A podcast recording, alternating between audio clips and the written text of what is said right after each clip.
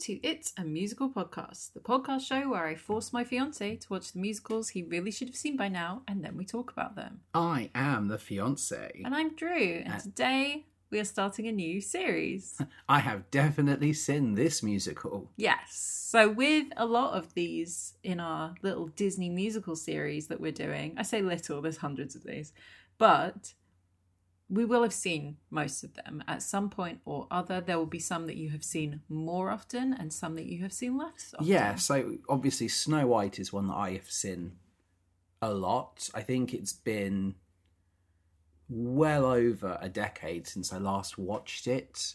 I know that when I was at university, one of the things I wrote about was the evolution of animated films. Mhm. And obviously, talking about animated films, you can't not talk about Snow White. Yes. You know, in the same way that Toy Story is very much the Snow White of animated films, Mhm. that it's this huge gamble. Pixar animated. Yeah, like yeah. computer animated films. Yeah. You know, Well- that it brought that medium that people thought wouldn't ever come to the forefront to a, a bigger audience.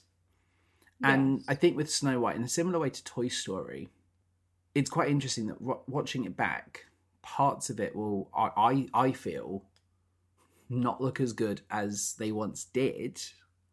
Of course, because it's so old now, and we're used to seeing more modern examples of um, like animation in that style. Even if you're not including all of the digitally animated films, like I'm talking like post Tangled, Yeah.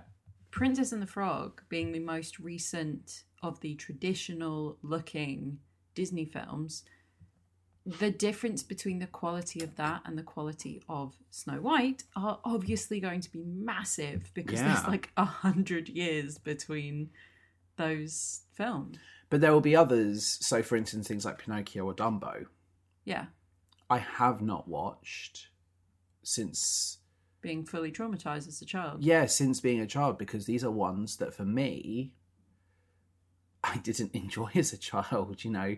They were nightmare inducing. And i do remember elements of that with snow white which is interesting. Yeah, but i'm really excited. Yes there'll be ones that we have watched very very recently. You know we're going to go all the way up to you know encanto and beyond you know whatever has come out past that time. There are certain modern disneys that i haven't seen.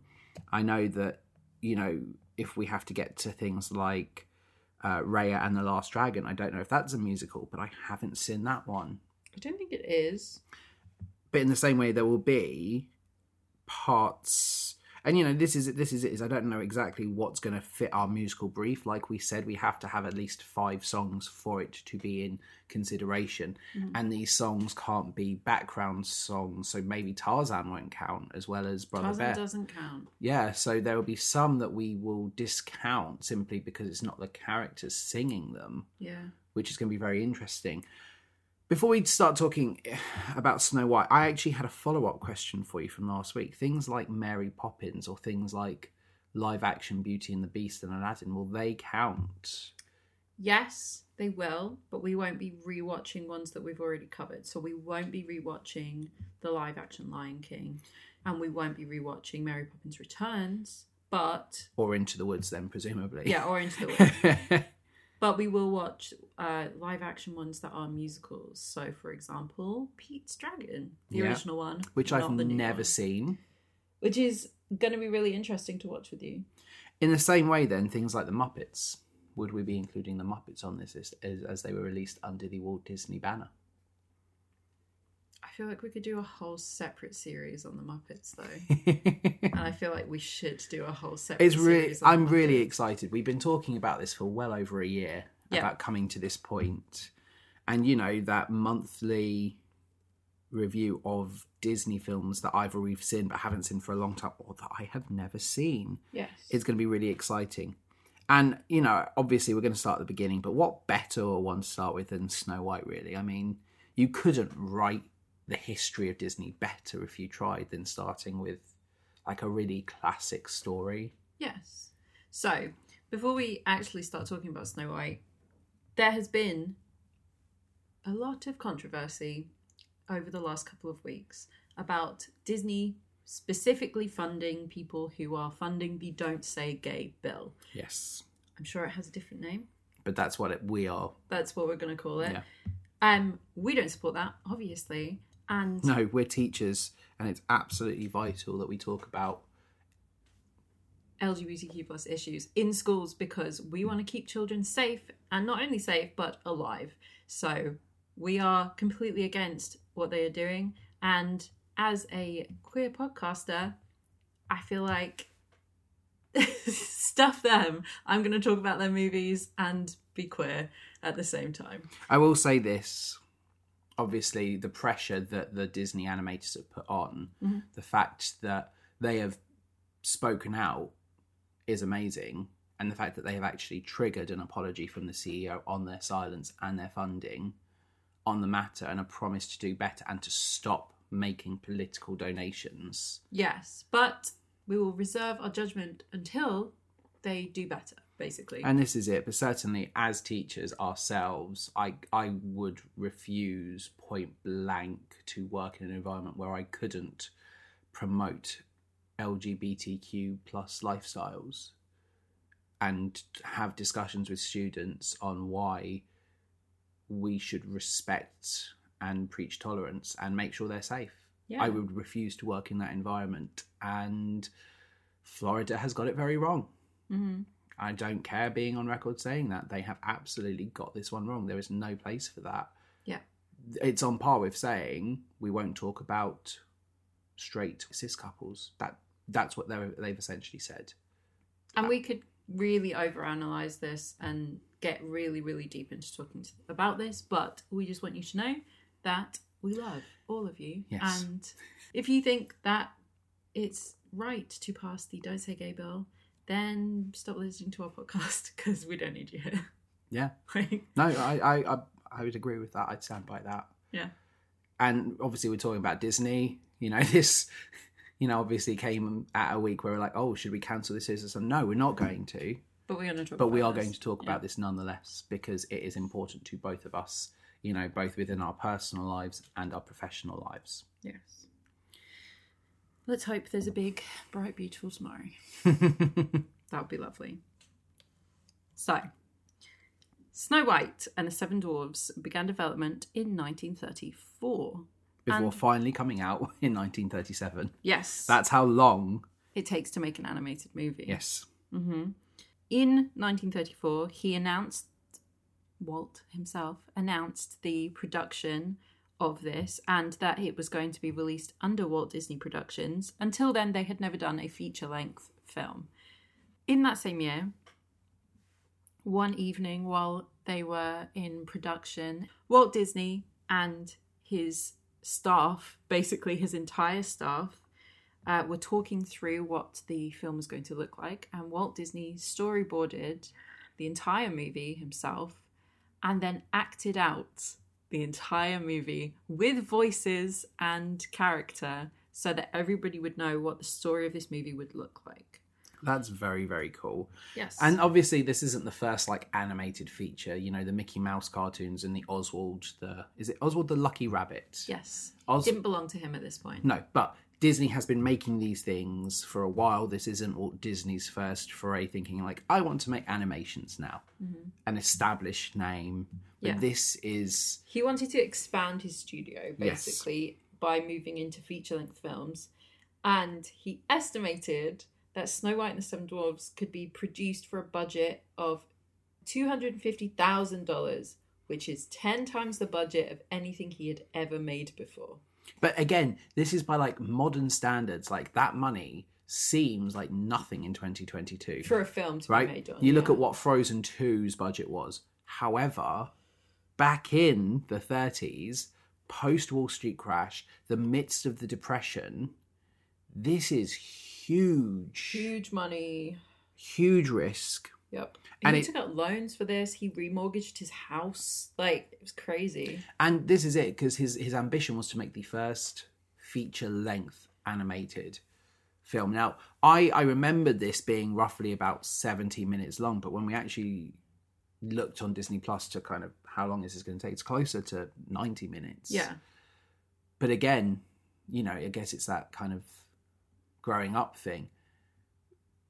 You get some really short animated films, but obviously then you've got nowadays films are pressing length Mm-hmm. with the ease of the technology available to them. They are cre- presumably creating technologies with which to do this. Yeah, and you're going to see when we watch it some of the technologies that were created by Disney and his people that made cinema history. The way that they were filming animation was new. But obviously, over and over again, he was told, This is a terrible idea. That is a lot of money. And he actually ended up running up over a million dollars Yeah. um, to make this film. Which isn't just a big amount for an animated film, but for any film of this period. Yeah. One of the things I remember is loads of people within Hollywood were like laughing behind his back. This was known as Disney's folly. They're like, you are going to crash and burn. This will never happen. Everyone saw it as a risk with no reward. Nobody believed this was going to pay off. Well, and we watched the documentary on Disney Plus about how Disneyland was made, and specifically Epcot, and how Walt Disney didn't think about money is one of the sort of key things that they talked about in that documentary. Roy Disney, his brother and business partner, was the one that dealt with all of the money, the loans, the paying back all of the loans. And in the making of Snow White, Roy Disney tells Walt Disney, hey, this is a terrible idea. You're spending too much money now. But they persevered. And obviously, this did make a buttload of money and also is cinema history. Yeah, it won Oscars. I know that it specifically won a Oscar, but was then given honorary Oscars that were designed to look like the Seven Dwarfs. Well, no, so the Oscar that they won, it was a normal Oscar on its plinth, but its plinth had steps going down behind it, and the uh, mini Oscars were going down behind it. Yes, because it was nominated for the best musical score. I assume didn't win if it's just nominated. But then he received an honorary award a year later for it. Was it always planned to be a musical? Yes, because talkies are happening now. So this is very much like the singing in the rain thing of, you know, It's not a new concept because obviously there'd been Mickey Mouse uh, talkies already. they were the Walt- silly symphonies, weren't they? Yeah, but Walt is the voice of Mickey Mouse in those, which Yes. is very cute. But the um this was always going to be a musical. The focus on uh telling these stories through song has always been prevalent in Walt Disney stories because that's just how he saw the world. Which Yeah. is very cool. Worldwide, this movie has made $418 million, which is, uh, I think Roy got the money back that he wanted Yeah. back, you know? One of the other interesting things I remember from this is it starts to see not only the growth of, you know, different media to tell stories with, but also merchandising opportunities. Mhm. This was the first American film to have a soundtrack album released. Yeah. You know, so obviously we then look at, you know, that impact as well, that you're now creating more money opportunities based off something, which is very, very cool. Yeah. This is obviously based off of the Grimm's fairy tale, so the darker telling of the Snow White story. So when they originally were working on the script, it was a lot longer than the 90-ish minutes that we see it at now. There were other ways that the Queen tried to kill Snow White. Uh, one of the ways that he uh, that the Queen tries to kill her in the book is that she has this poisoned comb Yes. when you brush it through your hair, it kills you, basically. Which Greek myth did that come from? I don't know off the top of my head. Oh, it's the it's Medea. Yeah. She kills Theseus's new bride with a golden comb. Good for her. Yeah. Yeah. Yeah. That's all I have to say. Good for you, No, no, I no, no. I know we're not talking Greek, but that's still interesting to me. Yes. There was a whole sequence where the queen captured the prince and keeps him in her dungeon. One of the skeletons that is in the dungeon with the prince is called Prince Oswald. nice little reference. Nice little reference. Uh, the prince is coerced into almost marrying the queen. Oh, Yeah, and then he refuses, and so she leaves him to die. And then there's like the prince trapped in a room that fills up with water, and he has to escape from that. that all sounds very good for the version of Snow White that they're going to make now. Yeah, right? and I would love to see that instead of it just being a shot for shot remake of this. I think you can certainly expand it, but that is so ambitious for this Yeah. iteration of Snow White that there's a potential that because you're trying to do too much, it's like you're running before you can walk. Yes. They should be focusing on just making the first full length feature and hoping it's received well, then throwing everything at it and possibly, you know, like, would an audience have been able to hold their attention for like two hours? hmm Probably not. Would you well, know how much? we talked about uh, last week that when this was coming out, I don't think it was last week. We talked about it in a recent musical where when this film came out, children weren't allowed in cinemas yes, because there was an age rating to get into any cinema. And regardless of the film, you had to be like a teenager or older, basically. And Disney fought to get the age rating dropped in some places. Some places did it and were like, yep, that sounds good. It's an animated film, whatever. Some places didn't and were like, no, we're not letting children in to these cinemas because that'll cause problems. Who wants children in cinemas? but obviously, people found ways of going to see this. Do you know what the prince is called? no, because he's charming in Once Upon a Time. Like that, he is just Prince Charming in Once Upon a Time. Okay. and he's Snow White's prince. And whilst most other characters have a name, Yeah. he is just charming. So I don't. But Disney held Prince Charming for Cinderella. Yes, but which is why it gets confusing. Mm-hmm. So Adam is Beast, Yeah. Eric is Ariel, Mhm. Philip is Aurora, Yep. Charming is Cinderella. Is this one like Dave? No, so he is just called the Prince. He's Yes. credited as the Prince. However, he's sort of widely called Prince Ferdinand nowadays Cool. because of a mistake. Oh, really? So Walt Disney, I think it was in announcing the opening of, and somebody can correct me on this, I'm sure, but in the announcing of Disney World or Disneyland is going to be a thing, he said, and you'll be able to see all of your friends there, like Snow White and Ferdinand and blah, blah, blah. And he carried on, and people were like, oh my God, Ferdinand must be the prince's name because Snow White and Ferdinand. But it's not. It's Ferdinand the Bull. That's yeah. Yeah.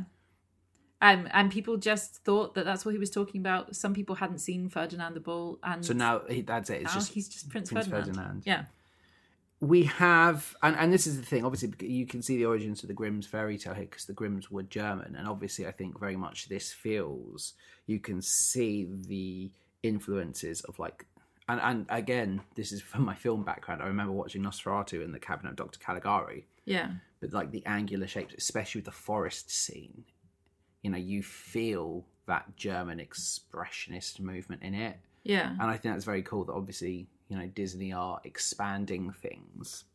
We have the songs composed by Frank Churchill and Larry Morey, mm-hmm. who worked on a lot of Disney features. We're going to hear those names a lot.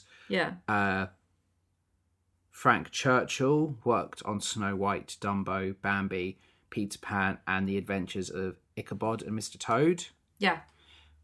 Ichabod Crane. died very very young of a self-inflicted gunshot wound Mm-hmm. very very sad larry morey went on to work on other things as well but is is really well known for hi ho someday prince will come whistle while you work those are the three kind of Yeah, highlights of his career did also work on ferdinand funnily enough which is what prompted that from me yeah, when this was released, this was so well received. I remember that, you know, I would. T- I remember writing about how this got standing ovations because people did not expect it. Mm-hmm. Opened at Radio City musical originally. It had its premiere, obviously, but when it opened there, the box office success from that was like four million dollars just in the United States which and is Canada. crazy. hmm Judy Garland was there at the premiere. So was Mickey Mouse. Actually, like Walt Disney, or did they have a giant Mickey Mouse? They had character actors. Yeah, Very, very cool. you've seen the. You you've seen Saving Mr. Banks, right? Yes. You know when they go to the premiere, Yeah. and all the characters are there. It's like that. That's very cool. It's like off brand. It's not the ones you'd see nowadays. No, it is not. But this, when it was released, became the most successful sound film of all time. Mhm. You know, displacing The Singing Fool from 1928, but would lose the position very shortly after, as we Yeah. see all the time nowadays, Mhm. to Gone with the Wind, which, if anything's going to displace Snow White as the, you know, most successful sound film, Yeah, Gone with the Wind is a pretty good follow up. but adjusted for inflation, this is the highest grossing animated film of all time. which is crazy when you consider modern cinema as Yeah. well you mm-hmm. know and there being far more screens and far more international features Yes. you know it's not just in like america and some european territories now frozen 2 was global Yep. so it's very very interesting that even with now with inflation this is more successful than anything else When they were casting this, this isn't great. It's not the best thing in the whole world, but Walt Disney was looking for actresses to voice Snow White. He wanted somebody who had a high pitched but soft princessy voice. And he knew what he wanted that to sound like. And but he it's difficult putting it into like words into words. Yeah, he was trying to explain it to some of his animators, and one of his uh, animators had a friend who they thought, oh, she'd be perfect for this. So they rang her up, Adriana Caselotti, and said, Hi, could you just speak to Walt Disney for a second? Put her on the phone. She talked to Walt Disney, and Walt Disney was like, Cool, you're hired. And mm-hmm. she was not allowed to sing in anything ever again. but she's She's the property of Disney. But she's in She's allowed Wizard of to Oz. speak in other things. She says the line "Wherefore art thou, Romeo" in the Wizard of Oz. That's so sad. That's but yeah, awful. she she never sang again in a, a feature length film because her voice was the property of Disney Studios. So that's a really bad deal signed, but very, very much a part of the early Hollywood studio system. Oh, absolutely. But yes, the iconic Snow White voice is Adriana Caselotti. She also provided the physical aspect of Snow White. So, what they would do when they were making these films is Walt Disney would bring actual animals and people onto a closed set so that the animators could all sit and draw from life to get an idea of what they wanted the character to look like. Now, at the time, the animators were very against rotoscoping, which is where you just trace the movements of something real and turn it into an animation. And that's fine. It looks really good when it's done very well, but it was frowned upon at this time. And so what they had instead was they would have the actress act some of the scenes and then they would draw and get the ideas from her. And then sometimes they'd just be like, okay, can you just twirl for us, please? We're all going to draw you while you twirl. Or they would bring bunnies in and they would sit and draw bunnies for a whole day to get all the different movements of the bunnies. It's great. It's such a good idea because drawing from life can often make things look much, much better. And as an artist and an art teacher, I always recommend uh, life drawing and having a reference is so important.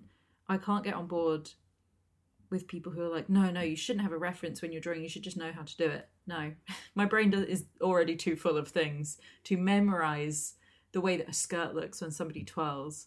So this is like such a good idea, and there's some really, really nice videos out there in the world of them doing this. It's Yeah. very cool. Do you want to know a fun fact? Always. Snow White has a star on the Hollywood Walk of Fame and is the only Disney princess to do so. Cool. Doesn't Mickey Mouse have one as well? Yes, but very few fictional characters do. Cool. you know, this is a legacy that really has obviously stood the test of time. Disney, I don't think, would still be here today if not for Snow White and the Seven Dwarfs. Mm. I think Well, they've gone bankrupt, so no, but that's that's that's exactly what I mean. Is we wouldn't be looking at this global empire. sorry. I looked up a list of um, fictional characters who have stars on the Walk of Fame. Kermit has one. Kermit the Frog has one. Mickey Mouse and Minnie Mouse. Bugs Mun- Bunny, The Munchkins from The Wizard of Oz have one. They deserve one. yeah. All of the Muppets, but it's they're credited as the Muppets. Bugs Bunny has one. Shrek has one. The Rugrats do. That's Snoopy, Tinkerbell, and Winnie the Pooh. Nice. Yeah. But she is the only Disney princess hmm until Frozen 3. Well, so Tinkerbell at the time was a Disney princess, and then she got moved out when they decided on the Disney Princess Court. Yes. So she would have been at the time. And I'm sure we will talk about that. Oh, we absolutely can. Anyway, And Donald Duck. is Donald Duck on there? Mm. No Goofy. No, not Right. from what I saw. Justice for Goofy. Let's get that trending. I'm I'm excited. Me I think too. we need to strap ourselves in. We're going to go back in time Yes, indeed. and we are going to enjoy, I hope, Snow White and the Seven Dwarfs. What's aged well? What do we dislike? You have to find out after intermission because it's off to work we go.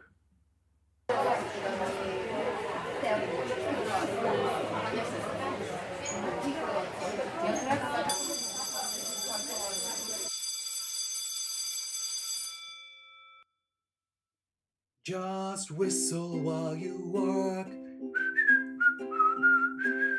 And cheerfully together we can tidy up the place.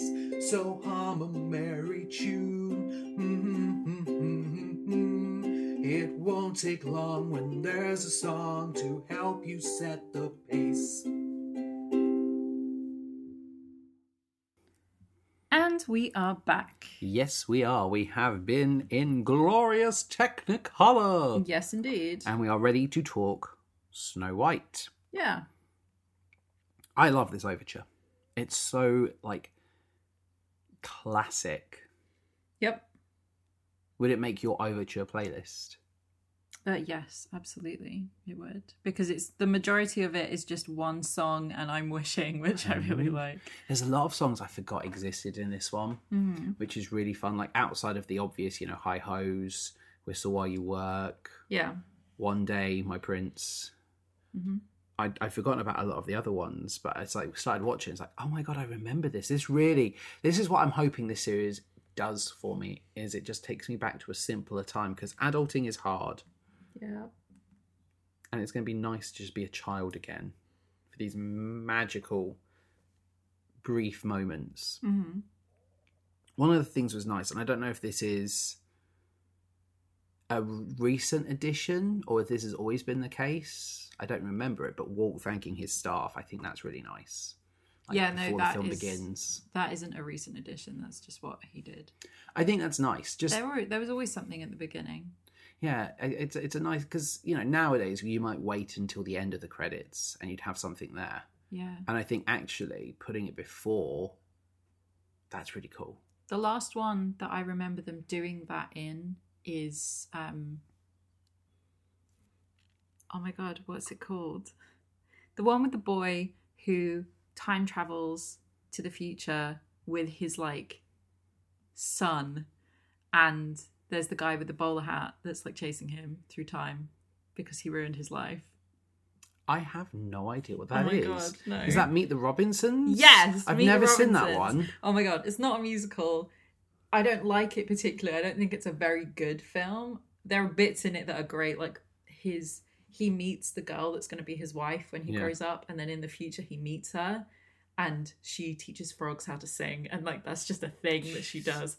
Incredible. But at the beginning of that film, there is a quote from Walt Disney that is then broken down into a very famous Walt Disney quote, which is "Keep moving forwards." Yeah. which has since been explained by different CEOs of the Walt Disney Company throughout history, but also a lot of his animators where they say that if Walt Disney was alive today, he wouldn't care what we changed about his films. He wouldn't care what was made new in the world because he wasn't a sentimental person and that was his motto is keep moving forwards if the world changes around you you change with it So he would be quite happy then to have all these CGI computer animated Yeah. features. He'd he'd love it if it's he new was. technology He woke up from his cryo chambers. Yeah, his state, cryo sleep, He'd be yeah. so happy. obviously Cool.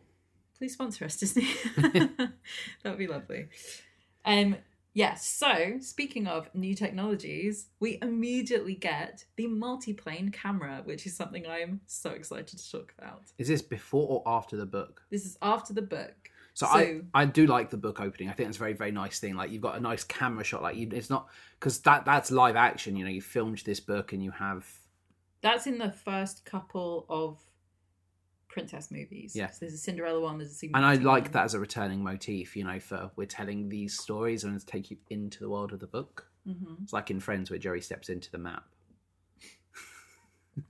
yep But yes, uh, and then yeah, zoom yeah, in. So what we see is we see the castle up on the hill with uh, hills. Well, it's up on like a cliff, and then there's hills and things in front of it, and then we're in the forest as the audience, and the camera moves forwards out of the forest, over the hills, and up towards the castle in the background. These are four separate layers of paintings yes, that are stacked together with a camera over the top of it. So the camera is facing the floor basically.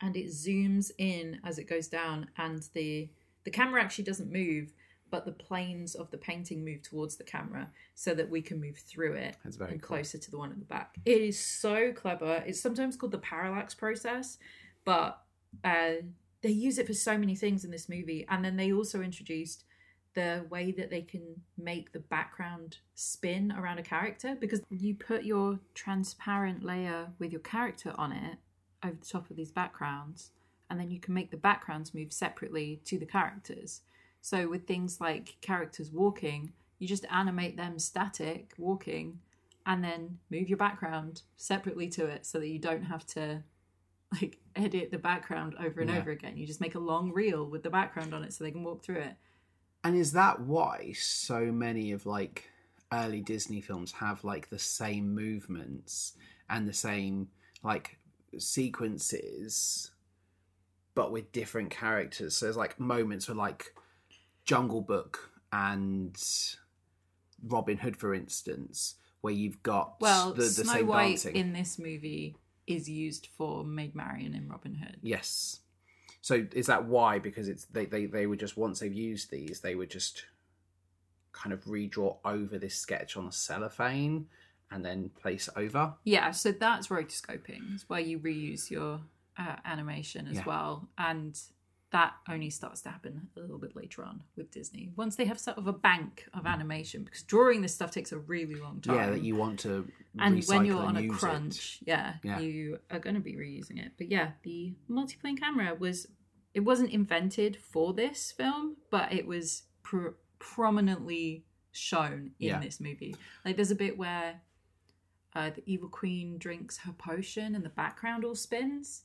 And that's literally just they have the evil queen animation on its own layer, Yeah. and then they spin the two planes of the background in opposite directions, It's very cool. so that it looks like it's moving. and it does make it look amazing. Mm. And obviously, as well, this opening I feel is like iconic as we zoom in through the forest into the castle. You Yeah. know, like replicated with things throughout Disney's history. Not like not recycling the footage, but returning to this motif. Like look at Beauty and the Beast. Yeah. You know, that idea of returning to this kind of thing it is iconic. And here's here's what I think is interesting. If you were to speak to anyone on the street, give them a mirror, and you say to them, "Be the evil queen," how many people would say "Mirror, mirror on the wall"? Do you know what's really funny about that? So there are obviously a lot of Snow White remakes already because it's a Grimm's fairy tale, and as long as you don't make it too much like the Disney one, You can get away you with can it. get away with it because it's a free form, free form property, like Dracula nowadays, nowadays yes. and Winnie the Pooh. But there is a remake that is called Mirror Mirror, Yes. which is the Lily Collins. I don't know. Is that her name? The girl that's in Emily in Paris, anyway. She that's the one that she's in. And it's so weird. because the Queen does say mirror mirror over and over again. There's that one. Yeah, But it's even in the- Collins. Even in the Snow White and the Huntsman one, she says mirror mirror. But I wonder if that's because Disney have almost the exclusivity of Magic Mirror on the wall. But e- you know, I think it's one of those. You should those put that in your Christmas quiz. but it is one of those, I think, pop culture things that, like, you know, it, it goes. Mandela effect. It is, but it's like Yeah. the same, say exactly the same thing as Empire Strikes Back. One of the most Luke, I am your father. misquoted references ever. Same here. It's magic mirror on the wall. And what did we talk about in our Wizard of Oz episode? The witch never once says, "Fly, my, pretties." Yeah, That like, where does that come from? right. Who knows? And it's very, very interesting when this happens. Obviously, I love the animation as the mirror kind of comes to life, Mm-hmm. and he tells the queen of one more beautiful skin as white as snow. He says, and she goes, "Snow White," and that that get made me laugh. Yeah, so much. One funny. with skin as white as Who else could he have been talking about? Yeah, and then we cut down to Snow White, who is what's her, a maid. She's a serving who is she serving? scullery maid. Yeah. She's in the Queen's castle. Yes, and obviously She's you know- basically been Cinderella'd. yes. So is she there to serve the queen specifically? Well, she's a scullery maid. So she's working. She would never be upstairs. Basically, she would always scullery maids work in the kitchens. Basically, It's Her so job is to clean the interesting. kitchen. That we don't see any anyone else in this kingdom There are no other servants other or- than the huntsman, people here. right? Yeah. Literally, who else? It's so, and I get it. Like this isn't a criticism. I get it. You're not going to work on animating all these characters because the budget per character is going to be crazy, Yeah. and you're going to have your, you know, seven dwarf characters, your prince, your queen, the huntsman. That's ten human characters right there. Plus, you got the design for the mirror. So realistically 11 key characters that you have to work on animating without then thinking about crowd scenes that's a heck of a lot to do for something like this but it's very very interesting because it's so abandoned this castle like why why does the queen want to be queen of this kingdom no one's There's there no one here. Yeah, they're all left. They're all over in Ferdinand's kingdom. right uh, we get i'm wishing she uh, asks if the birds want to know a secret and asks if they promise, not, to tell. And i really like that the when she sings into the wishing well the birds are scared of her echo Yeah, she says to them, um, when you make a wish into the well, if you hear it echo back, your wish will come true. And then she sings, and then they're all like, yeah What is this, this? i think this is one of the things i remember really fondly about snow white is the The personality chubby little pigeons. given to the animals is Yeah. fantastic Mhm. we've we ha- i say adopted we haven't really adopted this pigeon but We kind of have. We have a pigeon now. you know it it basically has come by our flat it's unfortunately had its tail dyed pink and clearly it's been abandoned and we're trying to get hold of it like to, to coax it in so that we can read the little Yeah, tag she, and she doesn't know how to look after herself. This is not a wild pigeon. This is somebody's pet or a homing pigeon or something that is lost. But yeah, she's ours now. Yeah. And she looks exactly like the little pigeon that blushes because of the colour of pink that is on our yeah pigeon. so i was like oh it's, It's like- pig Yeah, we call her Pig Pigeon, the Yes. pigeon. um, I, I think this is a really fun song because how often do you get a duet with yourself? You know, and Mm-hmm. you have her sing and then you have the echo, and it's a really fun idea that I really. I also love it because we then get the you know you're expecting her voice to mirror back to her all the way through this song and then when the prince joins in Yes. it is quite you do jump because you're like oh god Oh yeah, and and especially you know we see him sneak up on her, and then when he he disturbs the duet and sings, he scares her away. It's like completely understandable.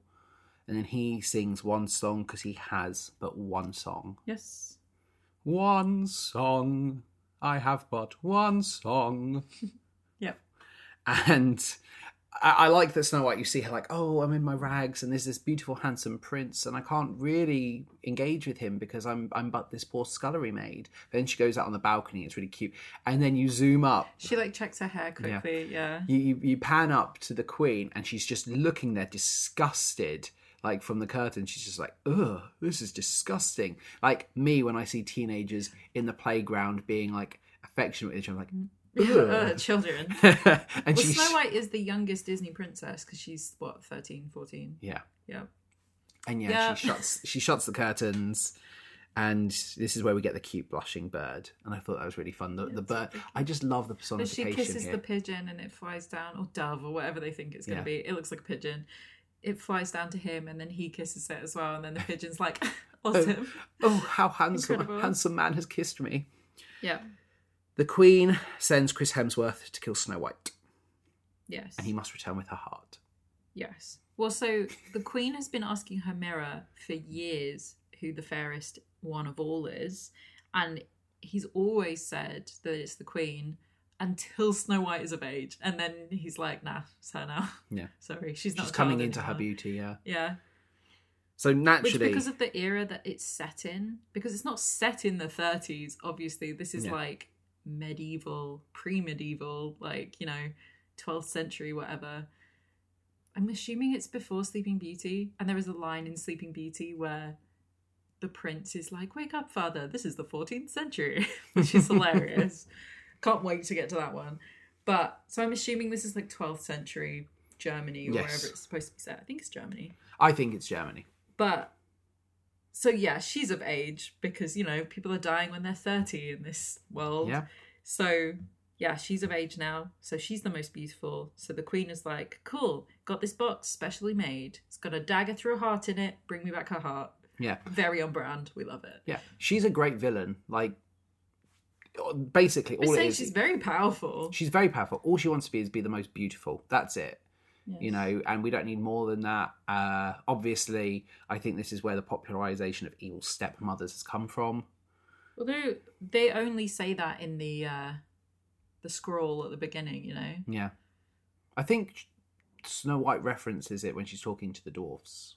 Maybe. But I'm yeah, uh, you know, and it, it's nice and simple. Go and kill her, and just to make sure the job is done, bring me her heart in this box. Yes. And then off they go. Snow is now in her iconic outfit for some reason. I don't know why she why she's been allowed to dress up for the death. Well, she's leaving the palace, and it, maybe these are her clothes that she wears to not be a scullery maid. She must have nicer clothes. Maybe she's been told she's on official royal duty. Like there's a public and a private flower face. picking duty. Yeah, like there's there's a public face of Snow White, so that everyone in the kingdom assumes all is well Yeah. with their young princess. Because people people would know. They would have been like you know like the Lion King. You know, Snow White's mother and father would have got Rafiki to hold her from the top of the castle. Yeah. So people know she exists, and then obviously Evil Queen has taken over, Mhm. And she must have like the public face of Snow White does this, but the private face of Snow White is actually a scullery maid. So maybe she's in her royal gear. Well, people know that she's the princess, so I guess if you're sending her out with the huntsman to kill her, you don't want this huntsman to go and tell people that she's been a scullery maid all these years. Yeah. You would just be like, oh, yeah, yeah, wear this because public facing. Yeah. Yeah, that makes sense. But yes, uh, she helps a scared bluebird. Yeah. Which is really, really cute. I love, you know, they do such a good job very quickly with this because it's such a short film and they're very quick to kind of tell us everything we need to know about this character. Yeah. And you know, the way she's like, oh, you poor little thing. And she helps a bluebird. But then you have this like scary huntsman lurking in the background. The, shadow, The yeah. shadow's really good. And he goes to kill her, but he breaks down. He's like, I can't do it. I can't do it. I'm so sorry, princess. And he tells her of the queen's plan, and she runs. He's like, "She means to kill you. Run, run!" And off she goes. And this bit took me back to being a child having nightmares. the forest. The yeah. forest sequence is brilliant. It is terrifying. The gif of this this morning. I did. We did a D&D session and my character is apprehensive of the Fae and we, we walked into a Baba Yaga hut. Yep. In the middle of a forest and you know this is this is what my character would have been like. Meanwhile, I sold my soul to I was actually trying to find so- I was actually trying to find the crocodile logs. Oh yeah, because that happened to us too. Yeah. that was very cool. RDM definitely watched Snow White this week. Mm-hmm. But th- this bit is great. So the, where she runs and she's getting caught on the trees, and we we see the trees morph from branches into like hooks and hands, and the soundtrack to this section is great as well because like the pace of it's fantastic. Yeah. and just the animation it's so otherworldly and quick. And because we firmly see this through snow white's gaze we don't know the secret workings of it. So when we see the trees morph into these hideous grotesque features mm-hmm. but then you have these big eyes that surround her and everything and it's only when she passes out Yeah. and cries that everything calms down we start to see things objectively and we see that actually these eyes are just the woodland critters but it's such a brilliant sequence as she falls into you know the the pond and you have these logs that morph into crocodiles because it's dark she's terrified she's basically having a panic attack at this point as she runs Yeah. So in this scene, when this was released at Radio City Music Hall, the theatre managers replaced the music that's played over this mm-hmm. without Disney's permission because Oh, they thought the music was too scary for children. So they had somebody play a different bit of music They thought the kids would be too scared to hear it, but Oh. everywhere else was fine. I I agree the music is scary but that's the point it's really really good Yeah. and this this bit i have to admit even watching it now at nearly 32 years of age hmm it is it is a scary sequence. It's a very very well animated sequence that i think stands the test of time very very well. It's not you're not laughing at it. Yeah. you are you are very much in snow white's position and it's great. Hmm. so the critters come to calm her down and she wakes up and they run off scared. Yeah. and she apologizes. I'm so ashamed of the fuss i made Yeah. you know and it's really really cute like even here she's like she's calm now and she's like She's so nice. it's these animals like 100% she's like oh all i care about is you you know it's like chicago is all i care about is love and she's like all i care about is fluff She says, What do you do when you're afraid? And then the little bluebird's back and he's like trying to be a big man. oh and you, sing, a song, yeah, I love it. i love we just get with much- a smile and a song. I love this song. I love that all the animals come up and cuddle her. yes I wonder why I identified with this character when I was a child. but this is the thing all the animals have such a great personality here as well and you've got a really nice diverse like mix of animals like you see like the birds you've got you know bambies Raccoons. raccoons you've got my favorite little turtle tortoise fellow Oh, and you have the quails. These Yep. quails show up in so many, or pheasants, depending on what you want to call them. They're, they're in so many different Disney films, and they are the same in every single one, and they're so cute, Yeah. and I love them. and this is a great song because you know she feels happy now that power of singing which again my d&d character sings when he's stressed Yes, so i think he's a little bit you snow are white Snow White. but you know the way she interacts with the critters she talks to them like they're people which is a very relatable feature you know for for animal people i think Well, and it's the start of Disney princesses having animal friends. yes because they need somebody to speak their feelings to. And animals are good because animals, you just animate them to look cute or sad or react the Yeah, way that you need lovely- them to. They don't have to talk back. no but there's lovely personification of them that you get a sense of human personalities Mhm. that you know works for us they feel they feel like it's a two-way conversation even though it's not Yeah. they take her somewhere she can stay and this is the first time we see the house in the middle of the woods and one of the things that really struck me is how beautiful the animation of the stream outside was It's really nice. it yeah. looks like actual water it was Mm. really beautifully animated Well, that's another one where they made the layer for the background and then cut out where the water would go and then animated the water separately so that it would move. it's great It's just really cool. So she knocks twice and naturally no one's home so she lets herself in Obviously. and I love the way she's like seven little chairs, but such a big mess. And it, you know, it's like whoever lives here is disgusting. Yeah. I I feel obviously we talked to us watching it. The fact that she's like, oh, it must be seven children, seven very very messy children. Maybe they don't have a mother. yeah. You know, from the perspective of knowing that you have the seven dwarfs, that's not an okay line. But I guess if you are Snow White's perspective and you don't know hmm the dwarfs exist, it's a natural conclusion to come to. Yeah. But I do like this moment as they go through the house and they're like, everything is gross and disgusting. There's cobwebs. My favourite bit is like the broom is like this brand new broom, but it's covered in dust and cobwebs.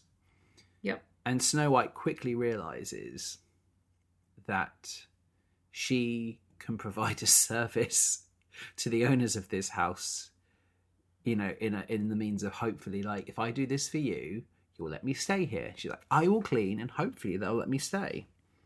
Yeah. And we get whistle while you work.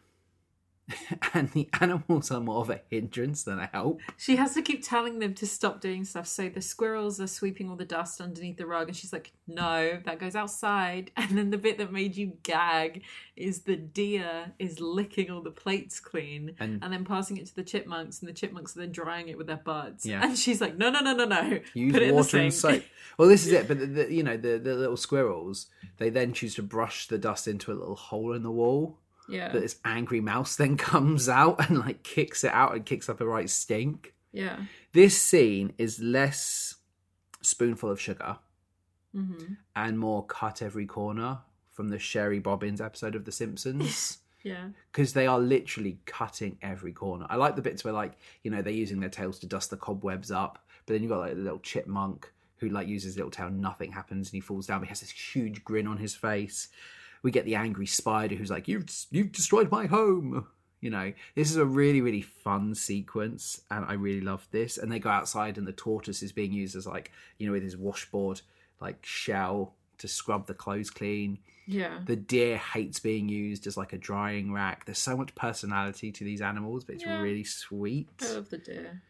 And yeah, I, I think this is such a fun song. And I, I remember the song and I remember this sequence very fondly. And I think, you know, there's so much charm to this. Yeah. It really is. And there's so much character, like from a movie where they were really tr- just trying out a lot of these things. Because Walt Disney said when a couple of years after this came out, he was like, We've learned so much in the years since making Snow White. I wish we could just make it again Yeah. and fix everything that we wanted to change. Somebody read that interview and uh, like, that we'll just modern. remake it. No. No. I don't need any more live action remakes, please. And I don't you. mind. I don't mind the idea of the remakes, provided like there's something substantially different, offers more to the story. So like, if they do remake Snow White and they refer to like the Queen takes the prince, and you have like Oswald the skeleton, and like adding that to Snow White the story is an interesting.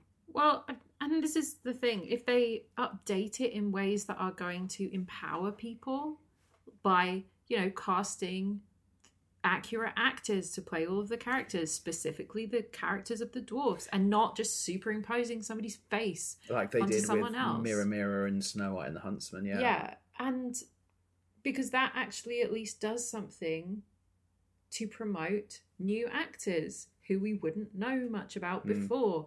Because my biggest, we will get to the live action remake of Beauty and the Beast, but my biggest issue with that is that they were like, this is a feminist retelling. Belle was already a feminist. what did you need to change? I'll say this, and we'll talk about Beauty and the Beast, but Luke Evans is a dream. Luke Evans was great casting. And, like, I I, just will have never an not- issue with somebody who refused to wear a corset for one scene of the whole movie. Yeah, but Luke Evans makes that film. I'm glad that film exists just for Luke Evans as Gaston.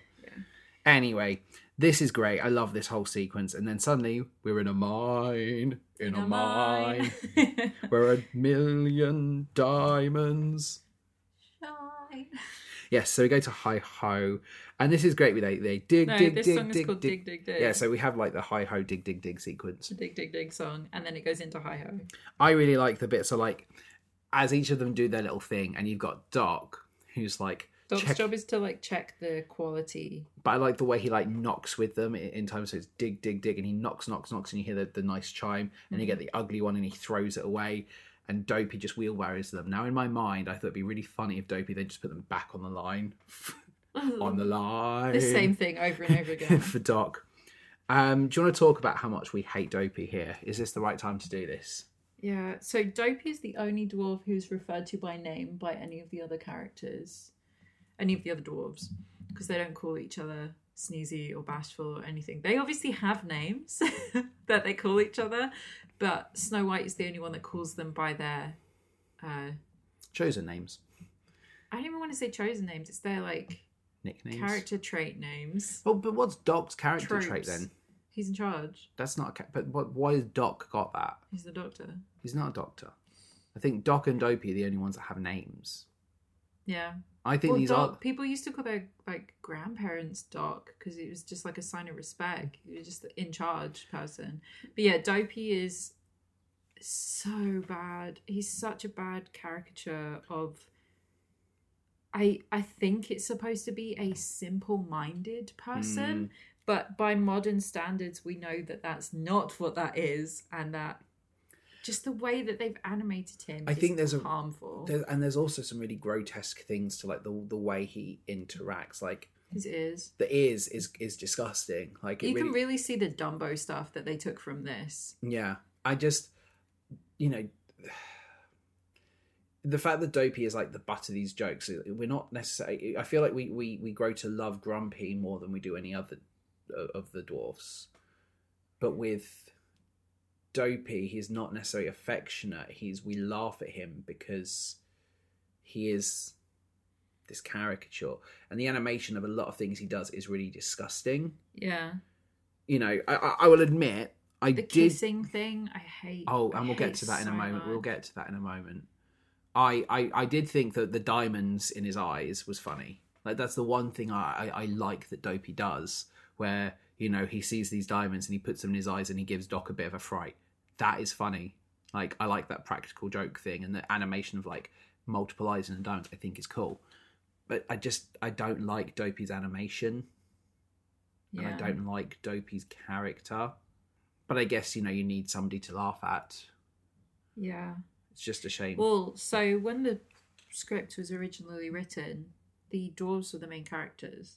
oh, interesting. And we followed them more than anything else. And there were a lot of scenes that were cut to make room for Snow White, basically. They thought that the relationship between the Queen and Snow White was more important than the relationship between the dwarves, which I would argue is true because we need to understand why Snow White and the Queen have this conflict going on. However, However, we spend more time with the dwarves. yeah, it feels like there's more emphasis on the dwarfs' relationship with with Snow, White. Yeah. especially because realistically, this takes place maybe over two days. Yeah, it's like two or three days. Yep. I love the shadows as they do the hi ho and they're walking down. That's So- very cool. Fun fact the animator who worked on this is called Shamus Culhane, and he did this whole sequence himself of the dwarves marching home to Hi Ho. He said it was the toughest assignment of his entire career Wow. because he had to have six of the dwarves marching in tempo and then Dopey at the back out of tempo with everybody else. And they all had to have their own character and their own movements Mm. and look like they were all individual people. But they all had to be in time to the song as well. Except Dopey. to- yeah, except Dopey. And he had to map each individual walk on separate sheets Blimey. in pencil so that he could map them all out before he put them all onto the like transparent paper That's that they use for this. amazing. He said, I worked for six months on that goddamn thing and it doesn't even last a minute on screen. But it is though, isn't it? It's it labors of love. It's the same with like the claymation stuff. Oh you know, yeah. how much how much time and effort things like that take. Like the shot in Wallace and Gromit, the wrong trousers, the bit the train sequence is so ambitious and so like incredible. Where he's putting the things down. Yeah. Yeah.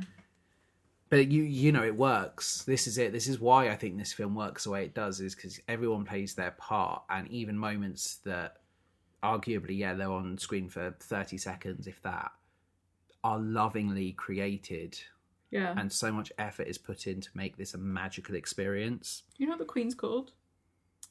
Grimil Grimilhide, It's Grimhild. Grimhild. Yeah. Yeah, and I don't know. I guess that changed to Regina Mills down the line. I, I, get referring to her as Regina in my notes because you know, once upon a time. We cut back to the dwarf's house. Snow Mhm. White goes upstairs. It's less messy. I guess they don't spend as much time. They literally go up there to sleep. And she says, "What funny names?" And I just point out, "All right, Snow White, Pot Kettle Black." or pot kettle white, I guess, in this instance. Yes. You know, people in glass houses shouldn't throw stones. Snow White. But she sleeps on three of their beds. I think that's rude. It is kind of rude. Uh, the animals settle in too, but then they run Because they hear the doors coming back. You want to know a fun fact? Yes. Sleepy and Dopey are left-handed. Ah, interesting. Yeah. I think this is a great scene because it establishes that Snow White can sleep through anything. Mm-hmm. One of my favourite bits is they run downstairs just as the tortoise, who's been biting his way up the stairs, gets up. And then they all run out. Doc notices the lights lit and they're all nervous now and they resolve to sneak up. Yep. But their sneaking is awful because it's more like squeaking. Which, you know, Oh, do you know how they did this? Because Roy Disney did that. what the squeak noise? The, The Foley. squeak noise is his leather wallet that he creaks in Oh, half because when cool. you fold it, it makes like a squeaky shoe noise. And he just found that out. He was just doing it one day, and they were like, "That sounds really good." I do use like the that." squeak. Mm-hmm. It's a nice little moment. I, I forgot that Doc modelled his words a lot. Yeah, I, I think that's a weird character trait that I guess because he's got nothing else defining about him. It's pretty much the only thing they could think of. who dark Yeah. glasses? Yeah, but there's nothing about him. Like you've got Bashful, who like, oh, I'm bashful. You got sleep, you know. Right. So, I have previously auditioned to be a Disney face character. Yes. I'm very tall. I'm nearly six foot, and so I was auditioning to play villains because that's all you get if you're a tall uh, female presenting person. And they were looking for the stepsisters, the stepmother, uh, the evil queen, and Maleficent at the time because it was coming up for Halloween and they wanted new face actors for all these characters. So I went along and auditioned, and they got you to do in this like little sequence. Everybody had to do a princess, a villain, and one of the seven dwarfs. And I looked it up beforehand because it's always the same, or at the time it was always the same audition. Yeah.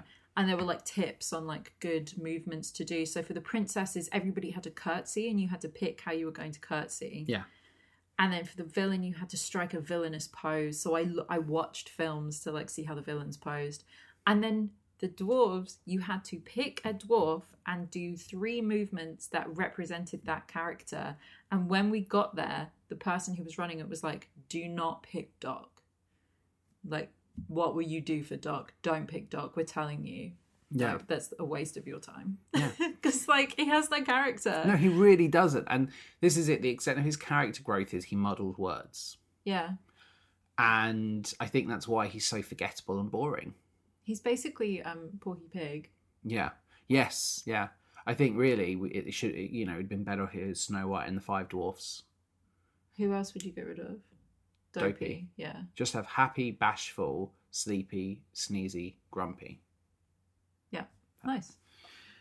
The Very dwarfs impressive. seem really angry that their their house is clean, and I- Grumpy touches the back of a chair and is like, "It's been dusted." he says there's dirty work afoot, and I thought Yeah. that was really funny. Mhm. You know, like nice pun work. They're grumpy, and I tell you, I, this is where I came to the conclusion. Actually, Sneezy has only become Sneezy because he's been living in this house. in living in squalor, living you know years of living in filth and dust. hmm So uh, they tie his nose with his beard. That's funny, but he still sneezes.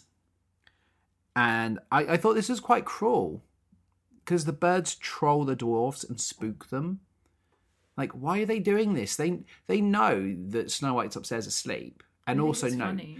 they they think it's funny. This is also our foreshadowing that Snow White could sleep through literally Yeah. anything, But- as she does at the end of this movie. What if these birds got the dwarfs so riled up that they literally just went in and killed whatever was upstairs? I don't think they would that- do that. Well, they were going to, but you know, I don't think the birds helped. They should be calming the dwarfs and not like riling them up.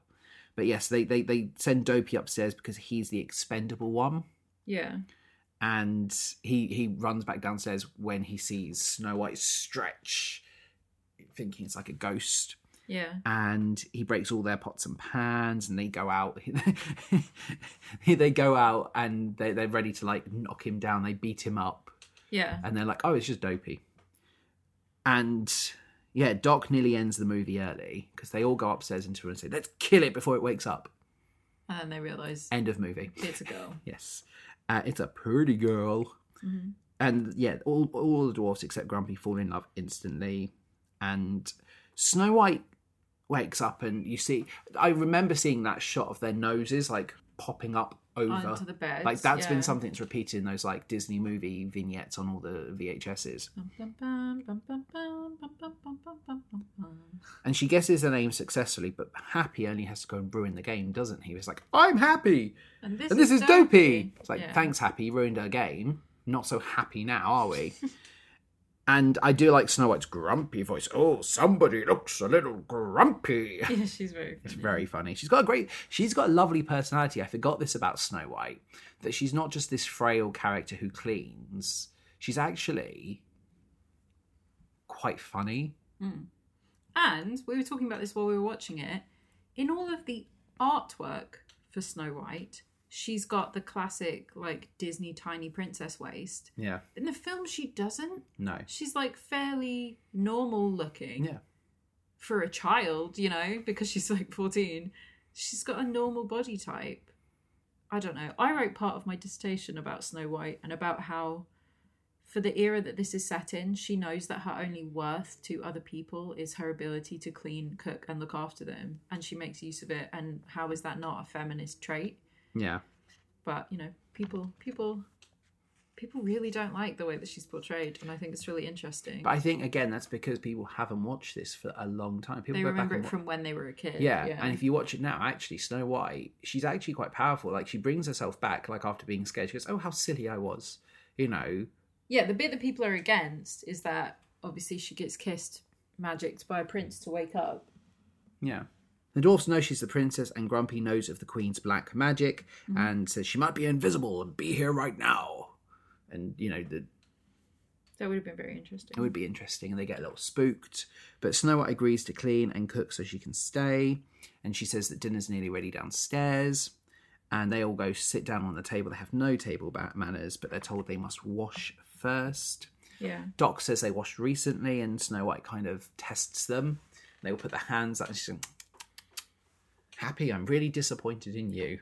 And the, the way that the dwarfs were like, like really meek about this is they know they're in the wrong, and they're like, I just love it that the whole sequence of all of them showing their hands and some of like again sneezing, sneezing into his hands. God, no wonder he gets like, He's ill all the time. Yeah. yeah. When um, Dopey puts his hands out, it's just the sleeves of his shirt because it's too long. And that animation is reused in Fantasia when Mickey is the Sorcerer's Apprentice. Yeah, I could see the robes. Because it wasn't originally going to be Mickey as the Sorcerer's Apprentice. It was going to be dopey. It's going to be Dopey. I'm so glad it isn't. I don't think Me that would be iconic. I mean, you've got the pop Funko of like Mickey, Sorcerer's, Apprentice. Yeah. I think that that costume of his is iconic. Would it have been if it was dopey? No. New, new.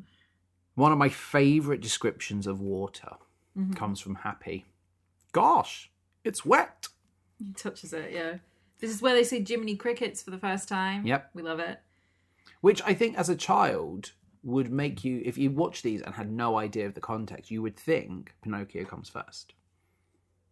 Unless you grew up in the 30s when this came out, in which case you would know it was a euphemism for Jesus Christ. No, I know. But this is what I mean. Is like nowadays watching. If you're a child watching these, you'd have no, you know, not aware of Snow White's cultural impact. You would think this is a reference to Pinocchio. Yeah. We get the washing song. I, I think Doc does a lot of explaining, but not much washing. You know, he's like telling everyone what to do. Explain why this is funny that this is called the washing song. Oh, when we read, when we watch uh, the musicals, Drew will always have the soundtrack attached and tell me what the songs are for my notes. Yeah. and I had written for the wishing song, the Yeah. washing song, because I'd So that's misheard what you you. thought I'd said. So I thought, oh, we do have a washing song after all. Yep. I like the little fly in the soap bubble, like the way the fly falls in. Like the animation there is really nice, Mm-hmm. and obviously, you know, we have Grumpy be like, "Oh, I'd like to see anyone make me wash," which is famous last words because everyone goes and grabs him, puts him in. Yep. And they tell Dopey to get the soap. And of course, he can't do that. And he ends up like tripping and it bounces against the tub into his mouth. And we get this awful sequence where he's like hiccoughing, which is, again, it's it's that kind of noise. It's like, ugh. it goes on too long and it's a little like stomach twisting. Yeah. But I, I do like the bit where, you know, they're washing Grumpy. I think that's funny. And I like the, you know, the way that the song works with the rhythm. We get the brush, brush, brush noise. Mm-hmm. It's a, it's a nice little sequence. Then we go back to the castle. First, you know, we've we've spent a long time away from the Queen. Yeah. Realistically, it's the same day. So the Queen believes Snow White to be dead. We don't see the huntsman anymore, Mhm. but she has the box and she says, Magic mirror on the wall, who's the fairest of them all? And the mirror says, It's still Snow White, for she still lives, because in your box you have a pig's heart. Yep. And she's angry, so she goes down to the basement to sulk. Yes. I'm surprised she doesn't go first and like kill the huntsman. Oh, as she goes down the stairs, the er, OG hidden Mickey Oh, on really? the wall behind her. I was yeah. looking for hidden Mickeys throughout this whole, and I didn't No, see there's one. only one, and it's the stones behind Nice. her. Um, I I forgot how freaky the crow was in her basement because he Oh, looked yeah, really because you sort of associate that with Maleficent. Yeah, but like it's the angles as well. Like I think Disney does a good job at making their villains quite angular, whereas their princesses or good characters are Soft softer. shapes, yeah. So you know this crow is quite Just good character scary. This ingredient in her like hag potion, like mummy dust, that Mm. is disgusting.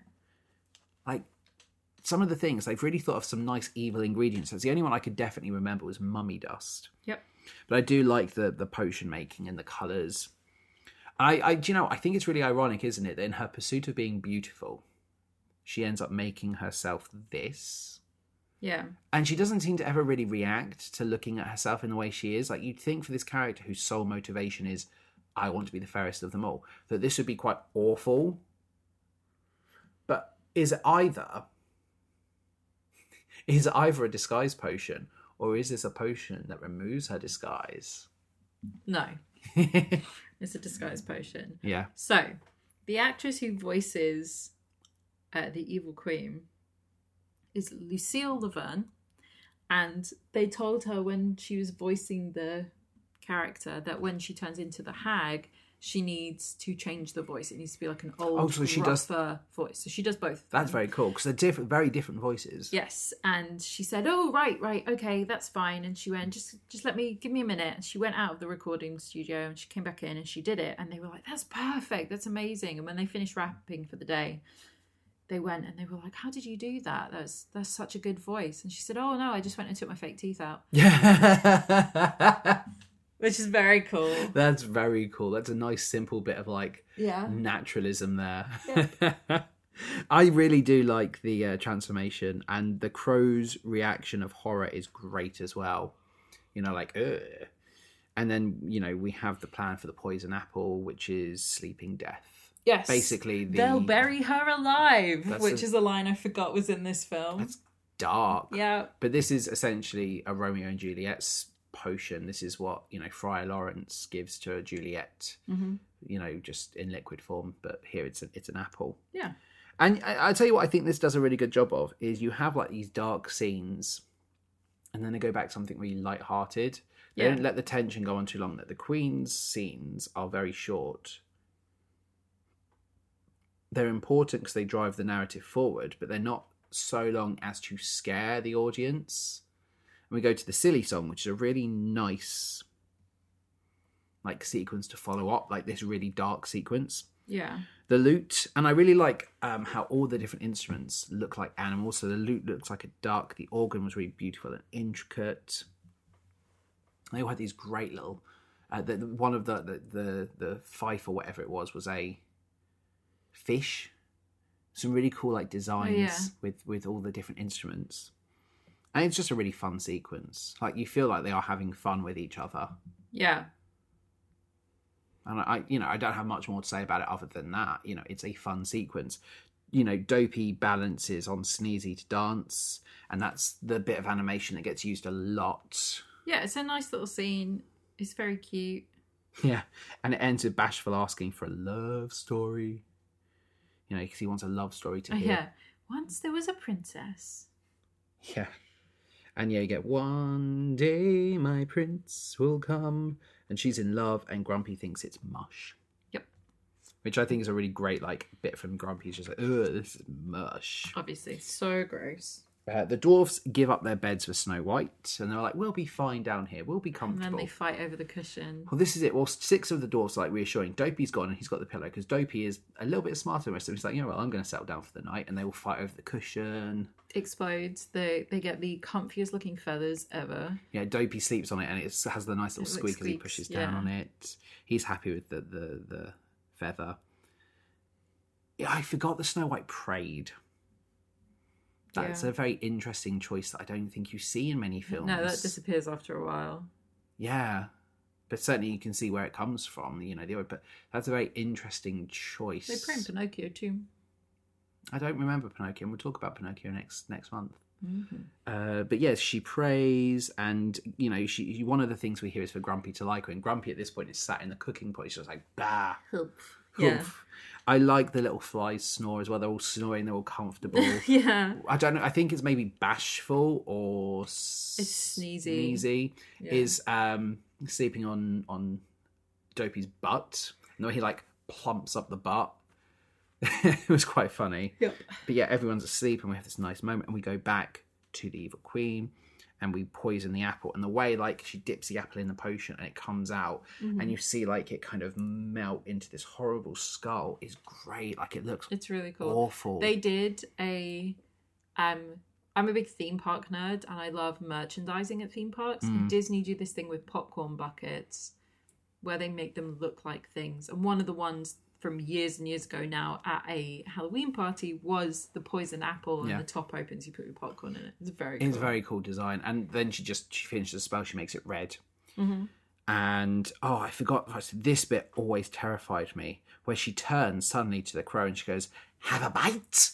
That The bit crow's always- like me. yeah, that bit always scared me as a child because it's so sudden and her voice it's really scary. And she says that the only thing that can stop the spell is love's first kiss. And I turned to you and I said, well, "It's a good job she didn't kiss the prince in the first scene, is it?" Yep. Because if it's love's first kiss, Yeah, it's not true love's kiss. It's just love's first. Yeah, I misremembered that. I thought it was True Love's kiss. So she'd actually kissed the prince already.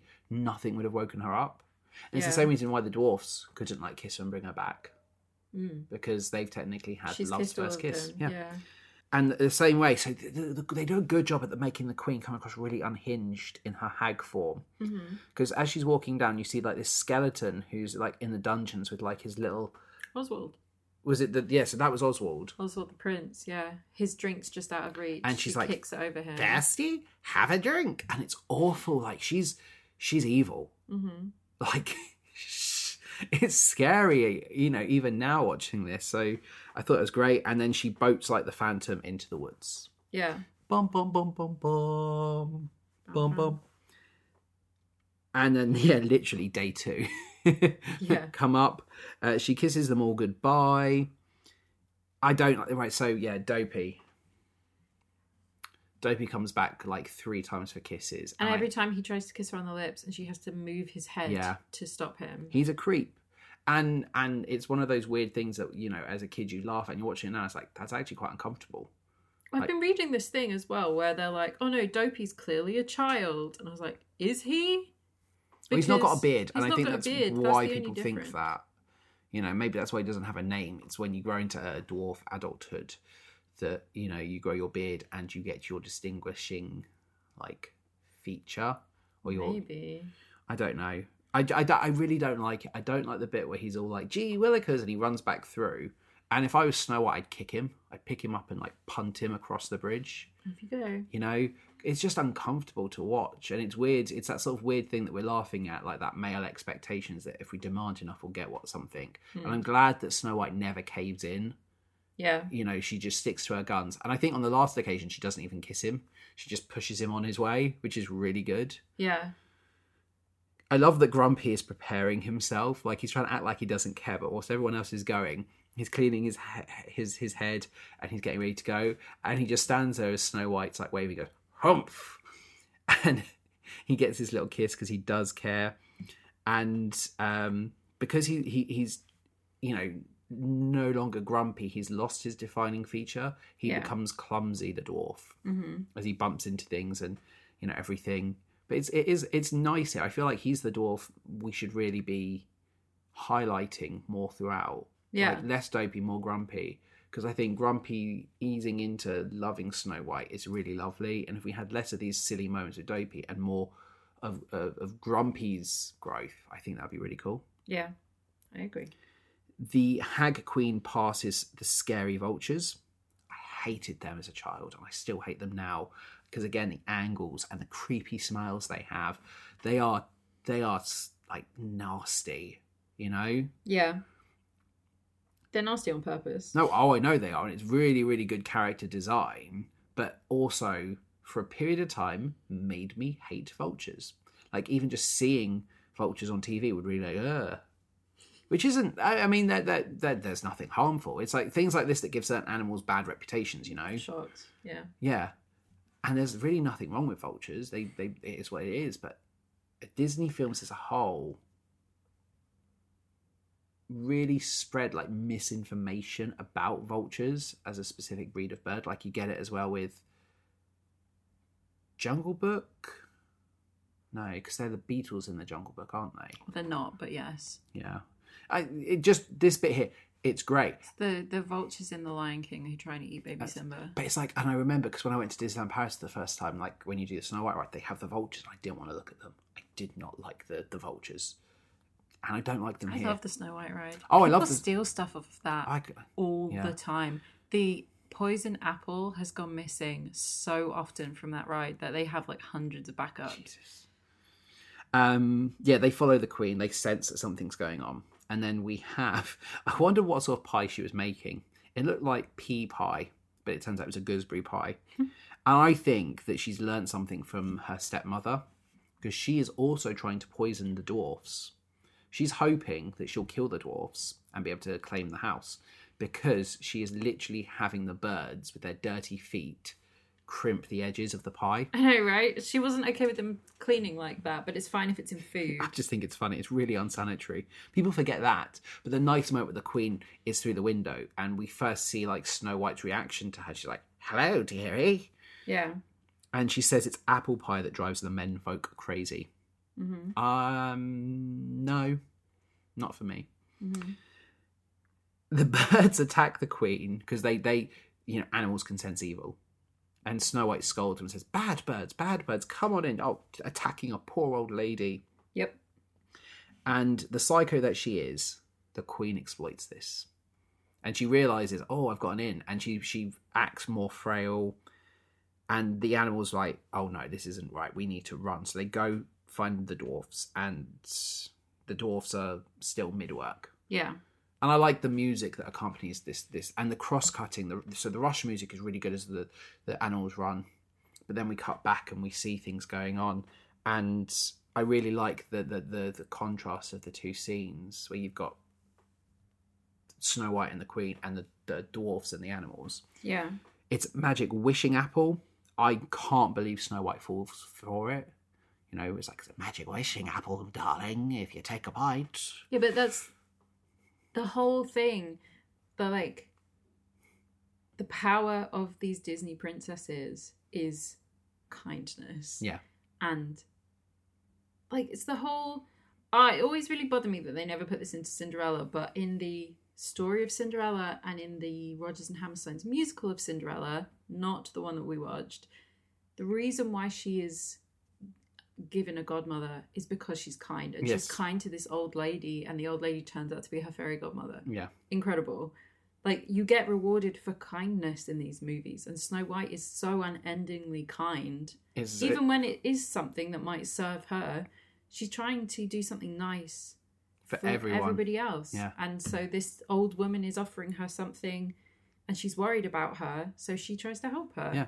It's And it is- the power of kindness It really is, and yeah, I really like the bit here. So like all the animals are trying to like tug at the dwarfs, and the dwarfs like what's going on? They're trying to like shoo the animals until they suddenly think maybe Snow White's in trouble, and then they ride the deers. And they mm. all start moving off just as the tortoise arrives. Even in this moment of like high drama, we get something funny. And yeah, the the back and forth, the back and forth, the real rushing was great. And Snow White bites the apple. We see the Queen smile, and we hear that. Oh, I feel strange. And you don't see Snow White drop dead. You just see a drop, and then her arm and the apple roll out, which I think is very cool. yeah And it's interesting because even for a brief period of time, evil has won. It's very, very weird. You're like, oh. And I can't think of other films that The are like. Yeah, right? I can't think of many other films where you even get things like this. I'm, I know there's loads out there, but, you know, it's a really, really interesting, like, huh, Mhm. okay. The you know, the, the queen goes to leave and she sees the dwarfs and she's like, oh no, I better run. And the dwarfs give chase. She climbs and, and they're chasing. And, you know, there's no luck. The vultures are watching her again and intently watching her. They've got that evil smile. Ugh, oh, it really just makes me feel terrified thinking of it. I like the bit where she sees this boulder and she's trying to crush the dwarfs. And the dwarfs are like stepping back a little bit, like, oh no, what are we going to do?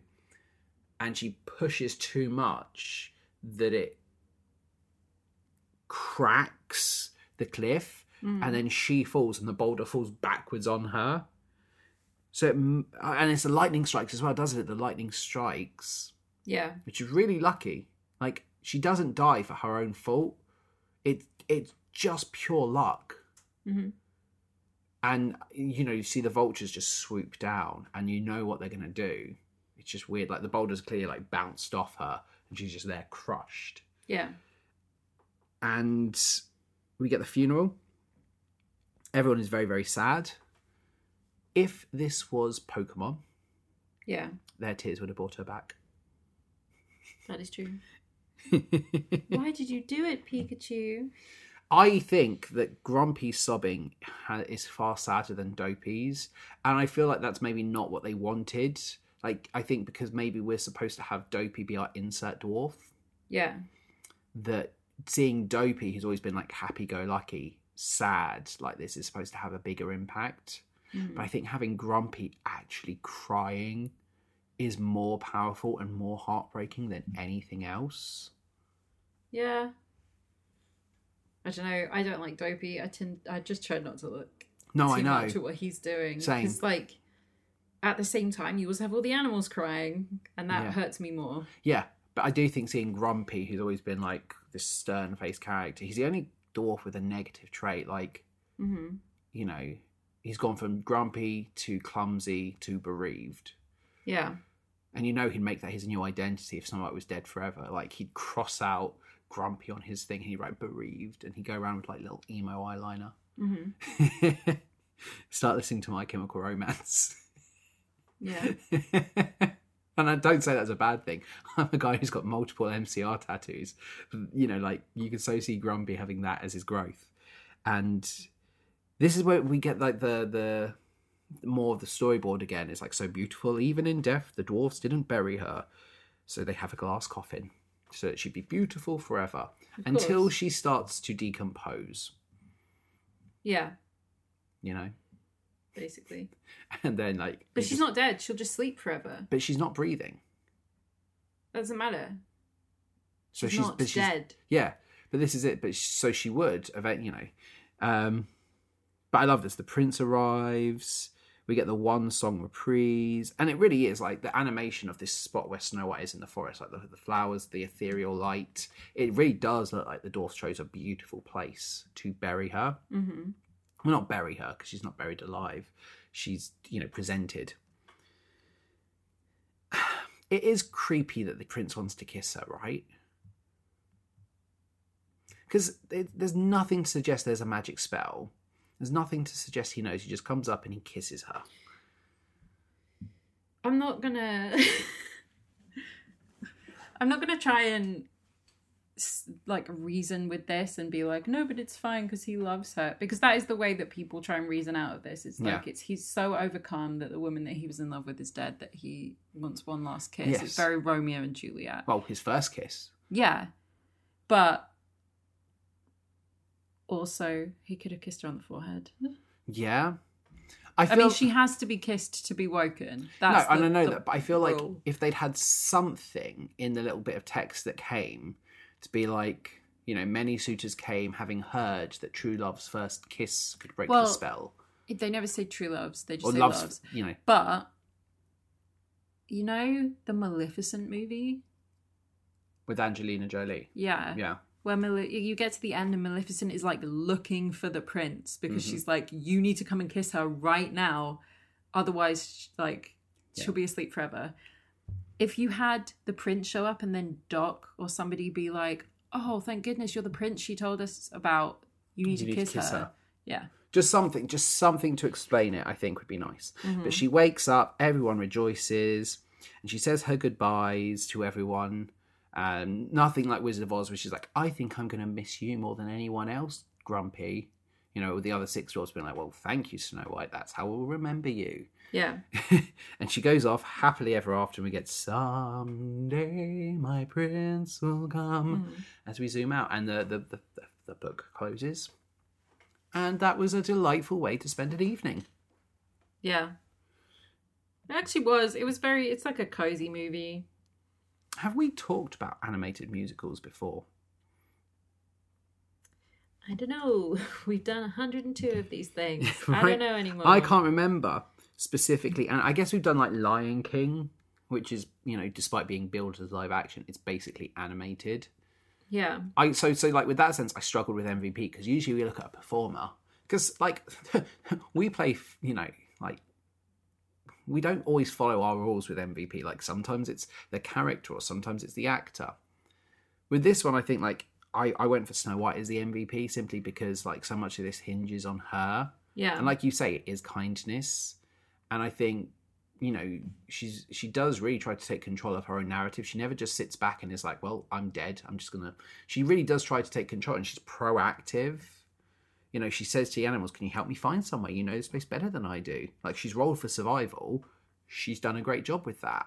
She finds the dwarf's house and she says i i think if i clean maybe they'll let me live here in in return. You know she she definitely seems to know her worth. And instead of just sitting back hopeless she tries to take control. And her songs were some of my favorite songs. Yeah. so i'd say like snow white is my mvp in this. Yeah, mine too, because like I've already said about like the choosing kindness, that's the thing. yeah Is it's not she is just a kind person Oh, she's good and kind. No. She chooses to be a good and kind person and in the face of all of this horrible stuff, she chooses to be a nice, good, kind human being. yes Therefore she's my MVP. and this is the thing like i could say also like mvp is 100% walt disney for taking such a gamble and it paying off and Mhm. having this vision that you know despite other people like even his wife being like no don't do this Yeah. and you know being belligerent enough to just be like no i'm going to do this like 100% mvp for that as well but in terms of the content that we watch snow white is such a great character to view this world from Mm-hmm. uh, what is your favorite song in this one Either I'm wishing or with a smile and a song. I think it's no, it's with a smile and a song. I love that song. i said whistle while you work just because i really like the sequence as a whole there's Mhm. so much fun to it and having like you know the animals being scolded Yeah. is really fun which uh, song would you skip Um, the washing song. i mean it's not really a what song so much because they're not really singing Yeah. but I like the melody. For me, it was one song. One song, I'll skip, but one I like song. how they feed into each other. Yeah, but I, I just feel like that song is so forgettable. Yeah. But it's it's nice because it's our only song that you have like this classical male voice. Yeah. You know, like because the rest of the dwarf voices are very like character driven voices. hmm It's nice, but it's my skip song. Which, right? So live action Snow White, or if you can voice a character, or we do Snow White on Broadway, whatever. Yeah. you can play one character. I mean, for me, obviously, if we're talking animation, I would voice Grumpy. I like Grumpy's voice, but in terms of who I play, it's obviously going to either be the Magic Mirror or the Prince. hmm You know, I have no roles. You have two roles.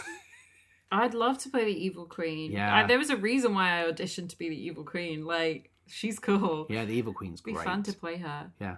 So she's your role. Yeah, You'd we've rather- talked about this before. I am not an ingenue. I would. Ne- I never get a cast as the You're princess. no longer the ingenue. What were you listening to? Oh, we've been listening to the Goosebumps musical soundtrack, And we were talking More about that. yeah how there's a lot of characters in that that I could play, but there's one specific character who's like character actor character. Yeah. It's like over the top, ridiculous. Always I end up playing that part because I love it. It's great. So over to Instagram. 86% of people said yes, they were fans of this one, with 14% saying no. We heard from uh, one of our favourite uh, contributors, M. Hollick. Love this film. Even though the classic Snow White story I find really problematic and I don't think translates well in this day and age, it's super nostalgic. And if you ignore the problematic and dare I say potentially paedophilic aspects of the storytelling. Snow White is supposed to be anywhere between 7 and 14, depending on which way you look at it. I do truly love the magical and classical feel that this film truly embodies, and the music is beautiful. Yes. I think it works that we don't know how old either the characters are. They do look like the prince doesn't They look. look similar in age. they do look similar in age, but obviously, depending on different iterations of the story, you know, maybe the prince is a little bit older. Well, in the Grimm story, she's a child. Yes. Child. She's like seven, and she doesn't get poisoned. She a piece of the apple catches in her throat. So when he kisses her, it's not the kissing her that does anything. It's she moves slightly, and the apple dislodges, and she wakes up. So you know, Yeah. Um, Jackie Brookbank said, My favourite Disney classic, which is a really, really good Disney classic. Mhm. Over on Twitter, because we love our Twitter polls, only 3% said, I've never watched it. Hmm. So this is one that a lot of people, and I expected, you know, that one to have very minimal votes. I'll be honest, I thought people would have seen this one. 8% of people said hi, no, not a fan. 28% of people said yes, fairest of them all. The majority of people, 61% of people said it's okay. that's interesting. It is interesting. Uh, theatre flashbacks at Theatre Flashback 1. This is exactly what I've been waiting for. Woohoo, I'll be right there with you. Mhm. At CK is killing it. It's okay, but it had a special place as it was the first film I saw in the cinema. I said, replied saying it's one that has more important legacy than most films, isn't it? And he- they replied, very much so. I guess the modern comparison would be Toy Story and the effect that had on full length animation films. Possibly could argue that without Snow White in particular, things could have been very different. Yeah. At Defining Disney said we can't wait to see how these turn out, which is really, really exciting. And we did hear, of course, from one of our favourites of all, perhaps the fairest of all the contributors, Yes. Elena, who said parts of it are okay, but she did go on in more detail uh, with co- more contributions. It's not her favourite Disney film, but it's beautifully put together. She also shared uh, the YouTube video for Yesterworld, The Evolution of Snow White's Terrifying Adventures, because the story behind the attraction is interesting too, which it really, really is. Yep. And she shared a thread where she had gone back and rewatched Snow White. Uh, the orchestration's absolutely gorgeous. It's still just as amazing today as it was in 1937. if the prince serenaded me, I would definitely not run away, especially with that voice. The part with the forest used to give me nightmares as a kid. I'm glad it's not just me What that got nightmares from that the got forest? nightmares from the forest. oh. I got my nightmares God. from the forest. It's terrifying, but yes. Uh, how well has this one aged for you? Not very. It hasn't aged well. The animation still holds up. The fact that it changed movie history, Yeah. incredible. But obviously, there's a lot of things wrong with it because it's from the 1930s. Yeah. By modern standards, like I said before, we're almost 100 years later. Like, Yeah. it's not going to be good forever. What would you say your star rating is for this one?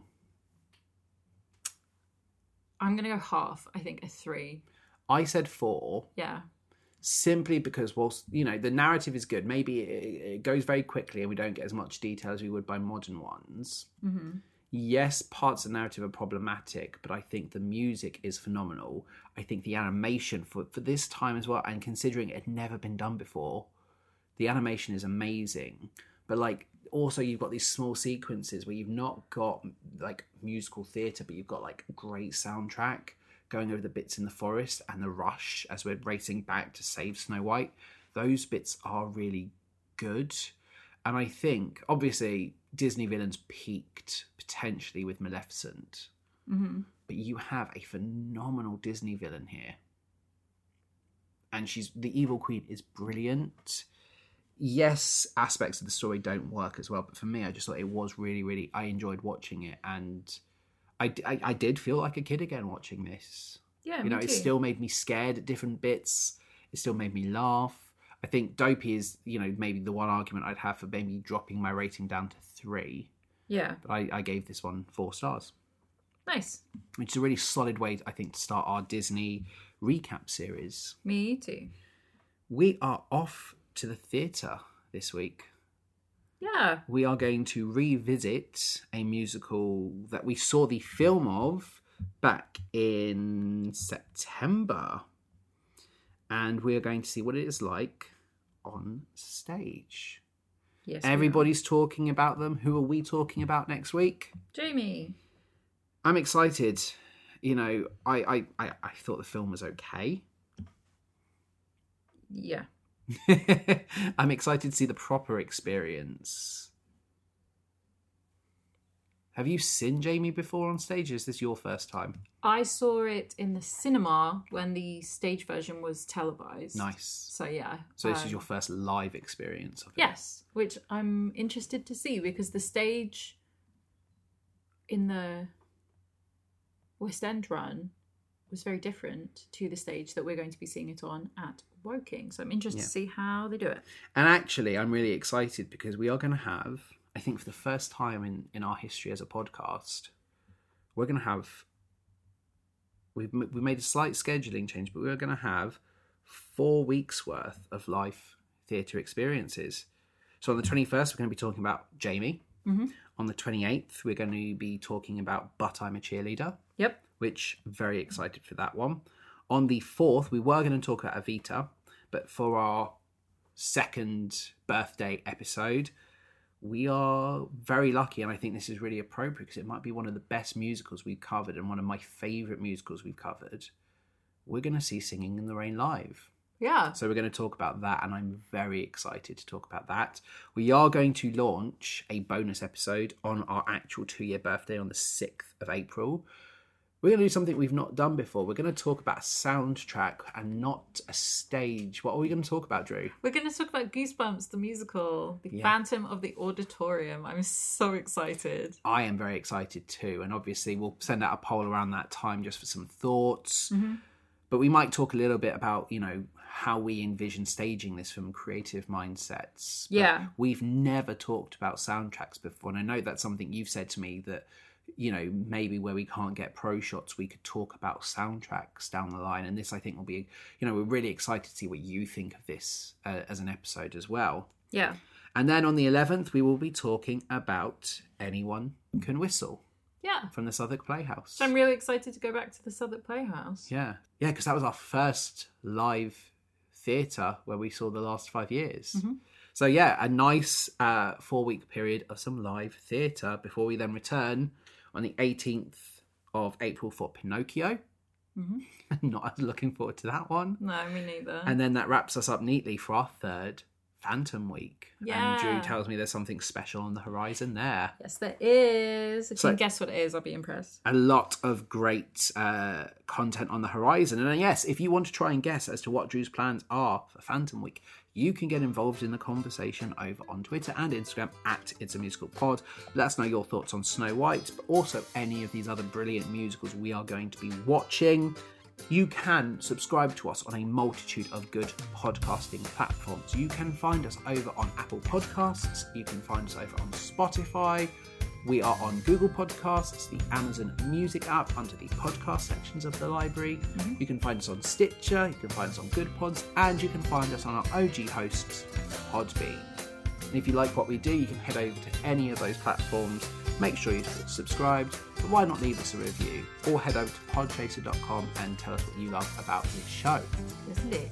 And we'd love to know your thoughts, especially on our first foray into our Disney series. Until next week, we will see you same bat place, same bat channel. Have a magical musical Monday.